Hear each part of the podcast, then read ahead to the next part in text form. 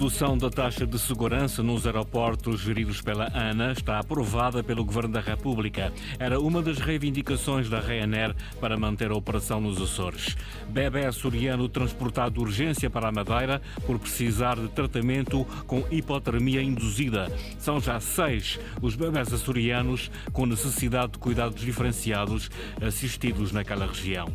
PAN e Bloco de Esquerda exigem esclarecimentos sobre a morte de três touros que participaram numa tourada na freguesia da Agualva, na Praia da Vitória.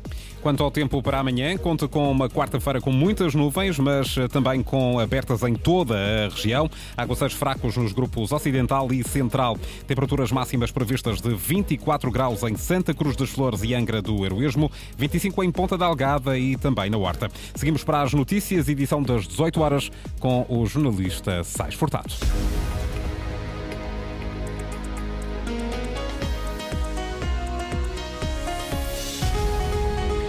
Redução da taxa de segurança nos aeroportos geridos pela ANA está aprovada pelo Governo da República.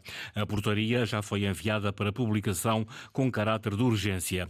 A redução desta taxa no aeroporto de Ponta Delgada era uma das reivindicações da Ryanair para manter a operação nos Açores. Ana Paula Santos. Não será por causa da República que a Ryanair não ficará nos Açores. É exatamente com estas palavras escritas na sua página do Facebook que Francisco César, deputado socialista na Assembleia da República, avança que a portaria necessária para reduzir a taxa de segurança nos aeroportos geridos pela ANA está já assinada pelos dois ministérios envolvidos, Administração Interna e Finanças, e seguiu para publicação com caráter de urgência. Os valores da redução ainda não se conhecem. A portaria deve ser publicada no máximo nas próximas 48 48 horas, mas para o aeroporto de Ponta Delgada a situação é diferente. Há já um valor indicativo para a redução da taxa de segurança, um valor avançado pelo próprio presidente da ANA depois de uma reunião com a secretária do Turismo, Mobilidade e Infraestruturas. Houve uma proposta da ANA para reduzir a taxa de segurança de 3,54 eh, euros para 1,80 euros por passageiro. Esta taxa de segurança é bastante transparente, é bastante fácil de perceber o funcionamento, porque ela é desenhada para a recuperação de custos. Como a quantidade de passageiros aumentou e o custo ficou mais ou menos igual, o valor da taxa por passageiro reduziu. Essa redução, agora confirmada pelo deputado do Partido Socialista Francisco César, no aeroporto de Ponta Delgada, concretiza uma das condições impostas pela Ryanair para manter os voos para os Açores no próximo inverno. Sobre a evolução das negociações entre a companhia aérea e o Governo Regional, nada é avançado pelos envolvidos e também nada se alterou no sistema de reservas. A Ryanair mantém fechadas as vendas para os Açores a partir do dia 28 de outubro. O Serviço de Saúde da Madeira recebeu hoje um recém-nascido transportado de urgência dos Açores por precisar de um tratamento com hipotermia induzida. Eleva-se assim para seis os bebés açorianos com necessidades de cuidados diferenciados assistidos na Madeira. Luís Branco. Na Madeira, o Serviço de Medicina Intensiva Neonatal já recebeu cinco doentes dos Açores. Acaba de receber o sexto apenas um bebê está internado. Aí se proporciona um tratamento onde a temperatura corporal dos pacientes é arrefecido gradualmente até à temperatura de 33 graus e meio. Chama-se a este tratamento diferenciado hipotermia induzida e não deve ultrapassar as 72 horas. Foi assim que foi assistida em outubro de 2022 uma grávida de gêmeos com 25 semanas de gestação e com um quadro clínico que ameaçava parto prematuro. Os dois serviços de saúde regionalizados em ambas as regiões autónomas estão assim a colaborar entre si de forma a fornecer respostas atempadas e muito diferenciadas em especialidades clínicas e no tratamento de doentes de ambas as regiões autónomas. O Governo dos Açores vai monitorizar a satisfação dos utentes da saúde. O grau de satisfação dos utentes do Serviço Regional de Saúde, que utilizam as unidades de saúde de ilha, vai ser monitorizado, estando a apresentação dos resultados prevista para o final do ano. Segundo uma nota da imprensa do Governo, o processo será desenvolvido pela Direção Regional de Saúde e o Centro de Estudos e Investigação em Saúde da Universidade de Coimbra, na sequência de um protocolo de cooperação.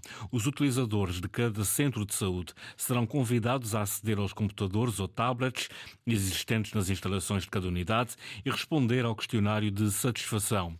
A aplicação dos questionários deverá começar durante o mês de setembro e a apresentação dos resultados do estudo realizar-se-á até ao final deste ano. No total, serão analisados 17 centros de saúde e prevê-se a recolha de pelo menos 760 respostas.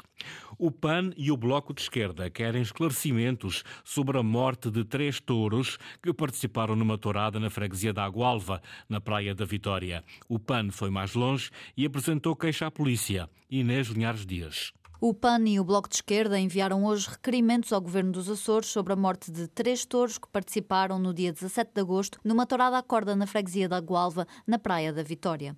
Os bloquistas querem saber que medidas foram tomadas pelas autoridades no local e que diligências serão tomadas pelo Governo Regional para evitar que situações destas se repitam. Também o PAN quer que se apurem responsabilidades e que sejam adotadas medidas preventivas. O Partido das Pessoas, Animais e Natureza denunciou a suspeita de maus tratos animais à Polícia Judiciária para que seja averiguada a veracidade dos factos com a maior celeridade possível. Os touros participaram numa tourada à corda em Agualva na passada quinta-feira e foram abatidos a seguir por decisão do ganadeiro. Isso mesmo refere um relatório da Câmara da Praia da Vitória, responsável pelo licenciamento destes eventos. Segundo adiantou a vereadora Otília Martins à Antena 1, um dos animais perdeu parte de uma unha e foi retirado da tourada. O segundo touro nem chegou a sair porque estava tonto. O outro touro caiu no chão durante o evento e foi recolhido. A Câmara destaca assim que nenhuma das mortes aconteceu durante durante o arraial. Arranca hoje o processo de enterramento de 1.300 toneladas de resíduos na Ilha das Flores. São resíduos acumulados nos últimos meses por falta de transporte para o exterior. O despacho que permite o enterro é válido por dois meses. É uma medida pontual, posta em prática por questões de saúde pública. Eduardo Mendes. Estão reunidas as condições para o início do enterramento de 1.300 toneladas de composto orgânico estabilizado não crivado na Ilha das Flores. A situação pontual está prevista na lei, quando em causa está a saúde pública. Não reúne condições para transporte por via marítima, uma vez que se encontra infestado por baratas.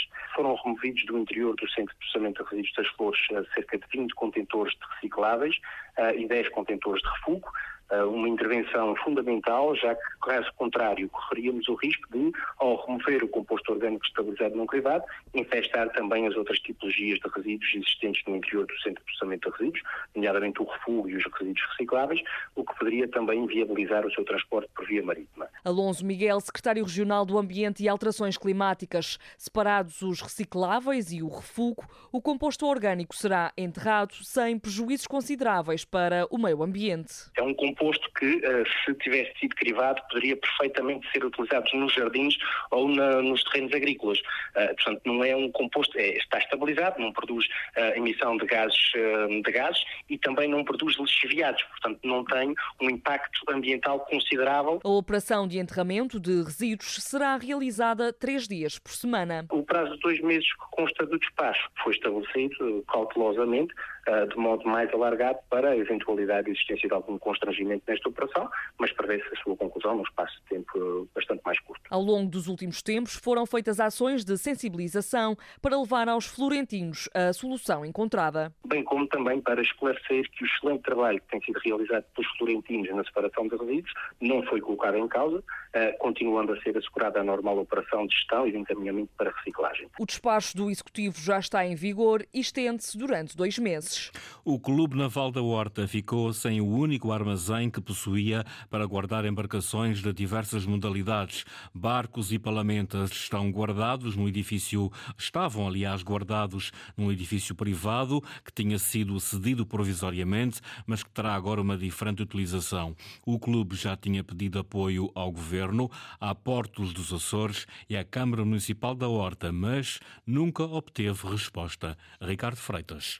O Clube Naval da Horta está literalmente com a casa às costas. Barcos de remo e à vela, canoas e respectivas palamentas tiveram de ser colocadas na rua. Isto porque o armazém privado onde estavam guardados, a título provisório, vai ser ocupado para outro fim e o Clube Naval não tem onde arrumar tudo. Vamos eh, tentar eh, fazer o possível colocando as velas, que é talvez uh, das situações mais complicadas, uh, no nosso centro de formação, ou seja, durante esses, até pelo menos até o final de outubro, não podemos fazer uh, nenhuma formação e vamos colocar os mastos e, enfim, tudo aquilo que é a palamenta dos botes dentro dos próprios botes, porque nós também temos a vela adaptada, temos oito embarcações de vela adaptada, enfim, temos muita coisa para arrumar hoje e provavelmente muito ficará no exterior, porque nós não temos soluções à vista. Lúcio Rodrigues, presidente do Clube Naval da Horta pediu apoio ao Governo Regional, à Portos dos Açores e à Câmara Municipal da Horta para que fosse encontrado um espaço provisório,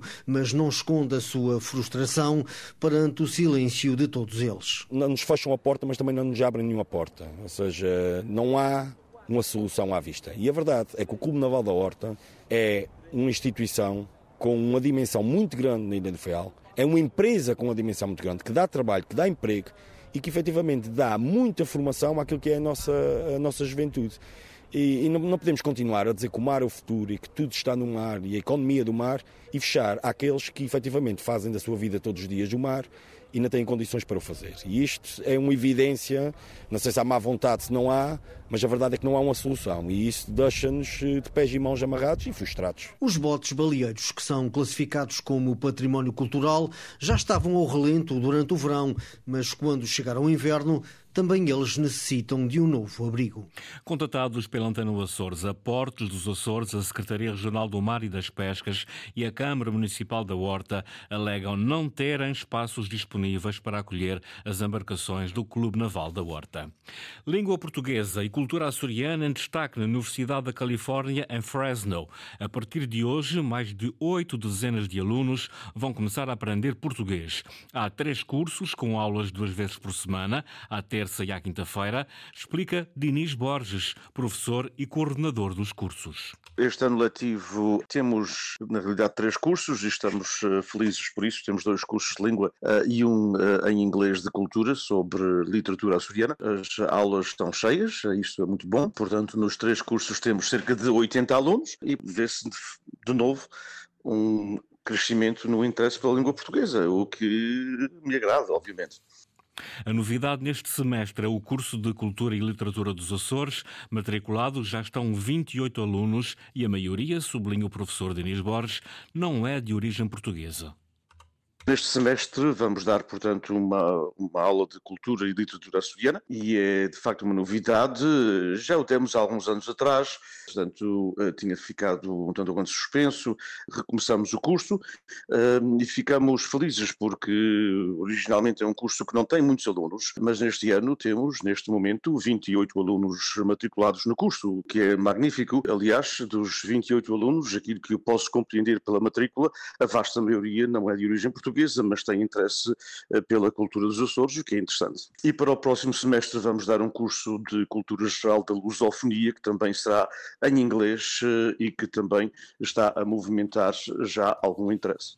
Declarações à RDP Internacional de Denis Borges, professor e coordenador dos cursos de Português e Cultura dos Açores, que esta terça-feira arrancam na Universidade Estadual da Califórnia, na cidade de Fresno.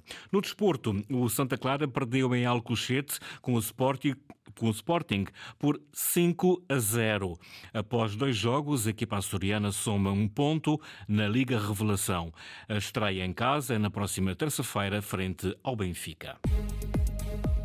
Jornal das 18 com o jornalista Sais Furtado. Notícias em permanência em cores.rtp.pt e também no Facebook da Antena 1 Açores.